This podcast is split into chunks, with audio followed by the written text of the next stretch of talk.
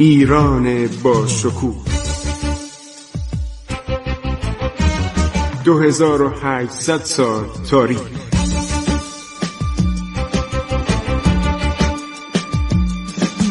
عبور از تاریخ.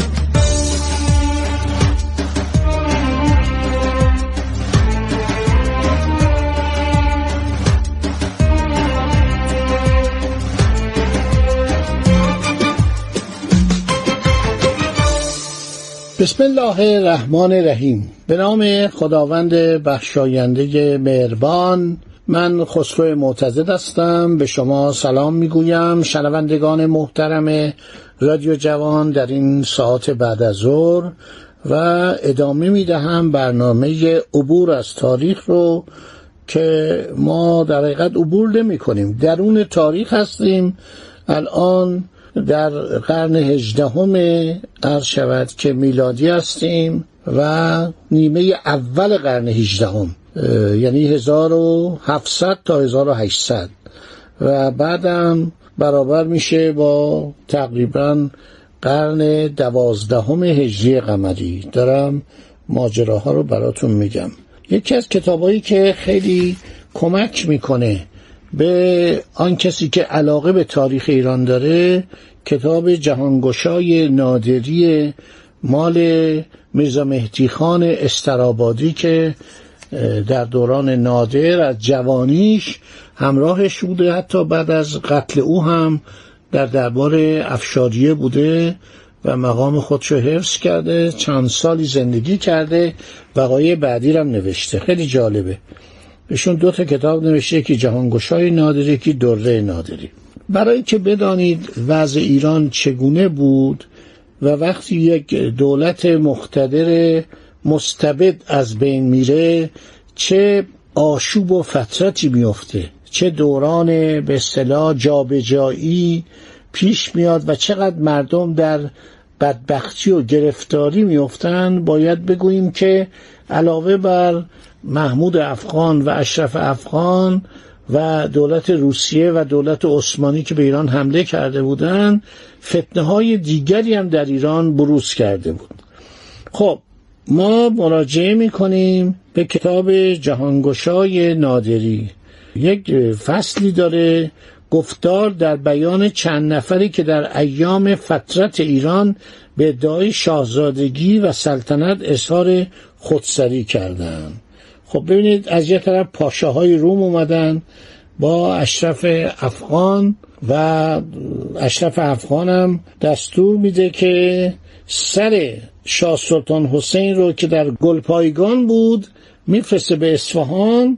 شاه سلطان حسین که در یک قصر کهنه‌ای در یک قصر قدیمی زندگی می‌کرد از شود سرشو می‌برن. سر او را نزد ایلچی رو فرستاد. جواب ایشان را به سیف و سنان محول ساخت. گفت من جنگ می‌کنم. من تسلیم نمیشم. دولت روم احمد پاشا را فرستاده بود.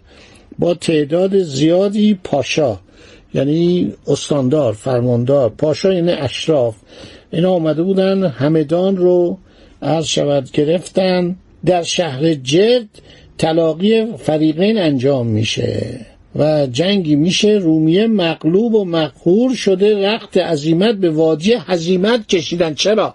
قرآن رو بر سر شمشیر می‌کنن.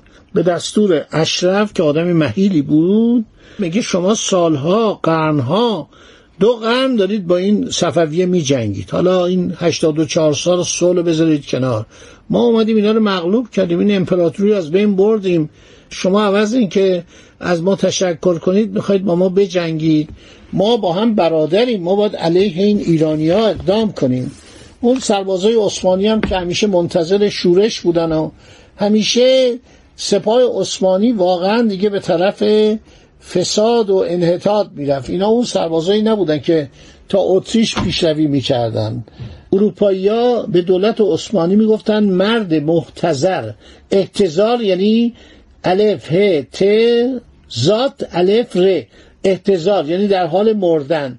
بهش می‌گفتن این امپراتوری عثمانی مرد محتضر در حال مرگ اروپا و آسیاست. این بود که عثمانی ها شکست می‌کنن یعنی سربازای عثمانی نمی جنگن و میرن و اشرف آزم اصفهان میشه.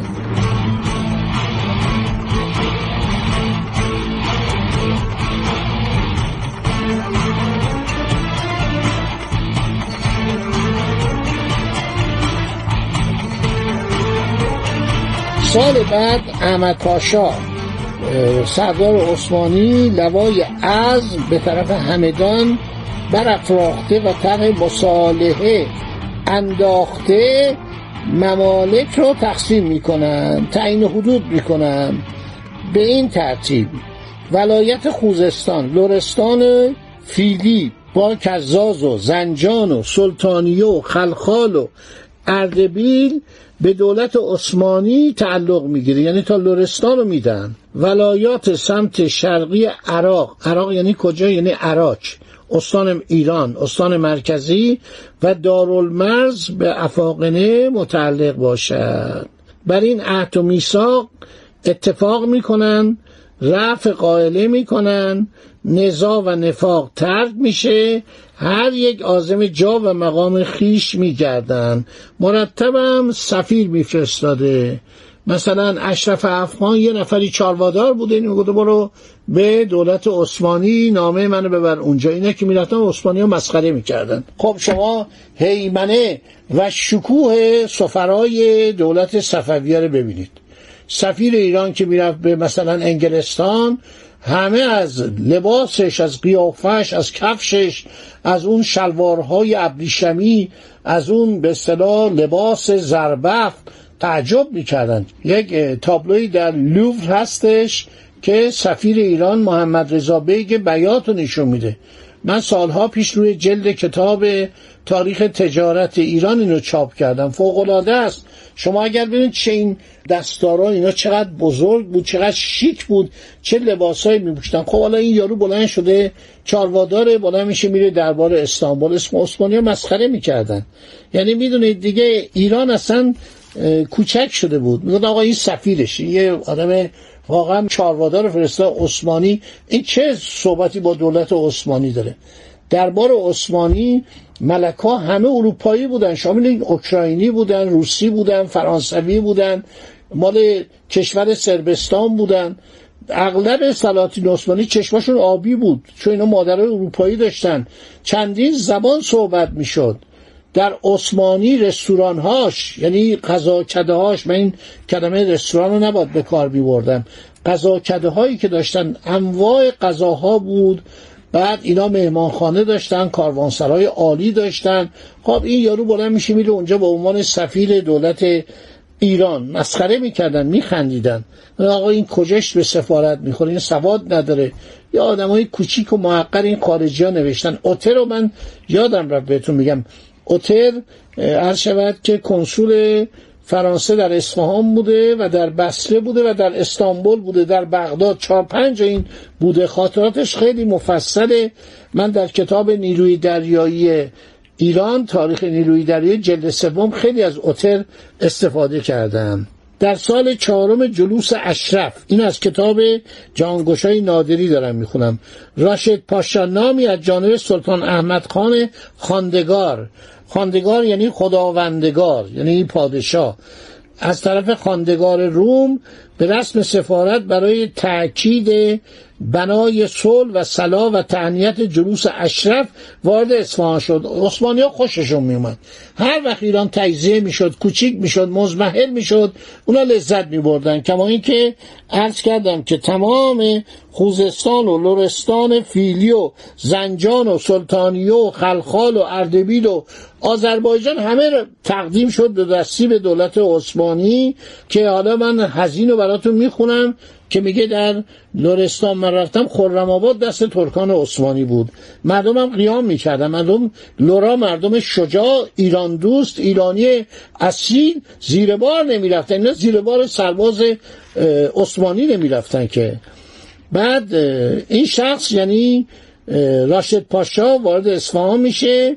و جانب اشرف نیز محمد خان بلوچ معمور و همراه ایلچی مزبور روانه دربار عثمانی میشه. این نسبت به اون سفیر قبلی که خیلی آدم بی سوادی بود و خیلی آدم کوچیک و محقری بود این خب جلوه داشت. محمد خان بلوچ که بعدا جز سپاهیان و سرداران نادر میشه.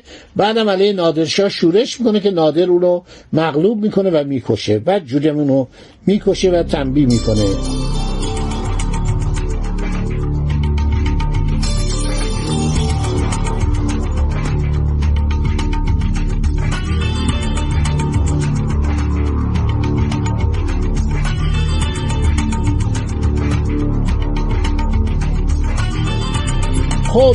حالا در بیان چند نفری که در ایران ادعای سلطنت می‌کردن.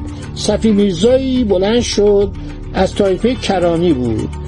در سال 1137 از خلیل آباد بختیاری منبعث شده ادعای شاهزادگی کرد. گو آقا مادر من همسر شاه سلطان حسین بوده. نام من ابوالمعصوم میرزا بوده.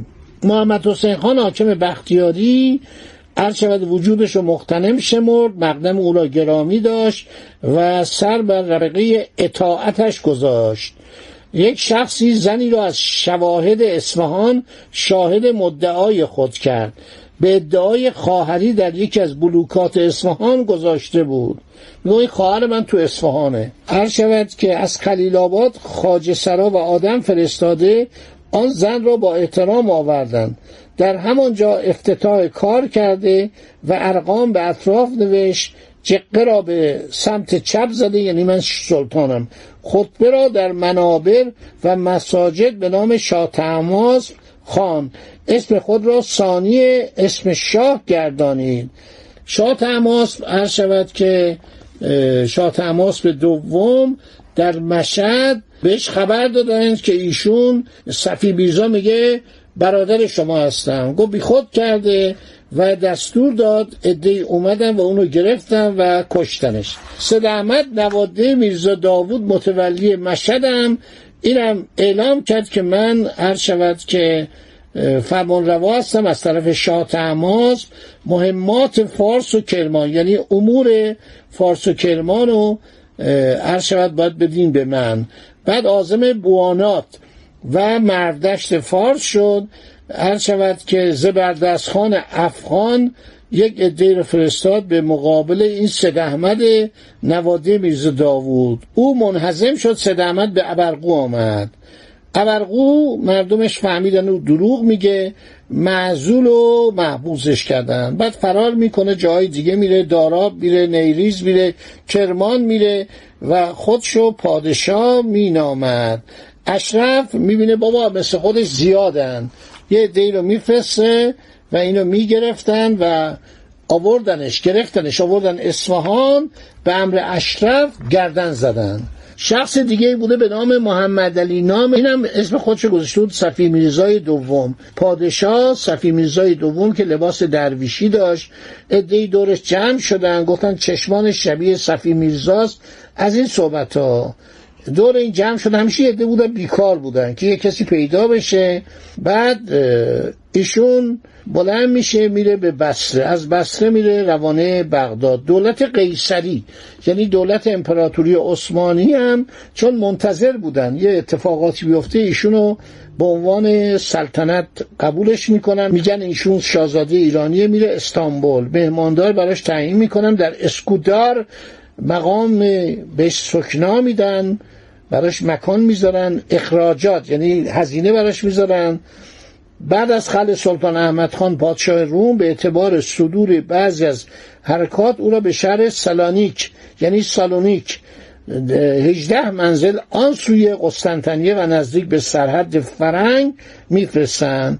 بعدم میفرستنش به یمن که در اونجا دیگه خبری ازش نیست. یک پادشاه دیگه قلابی ایران سید حسین نام قلندری است که از فرا به قندهار رفته و از آنجا همراه افاقنه به اصفهان آمده بود و خودشو به عباس میرزا ملقب کرده بود و می‌گفت من از شاهزادگانم و اونم جقه خودشو عرض شود که کج میذاشت.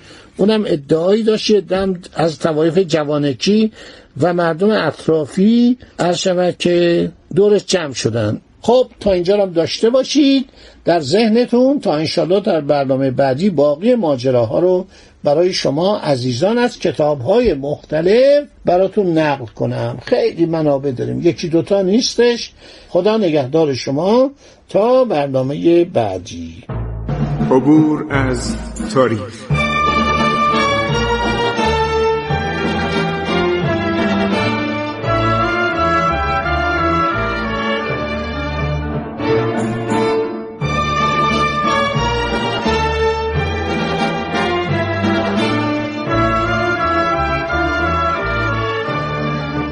ایران با شکوه. 2800 سال تاریخ. سرگذشت ایران ما به روایت خسرو معتزد.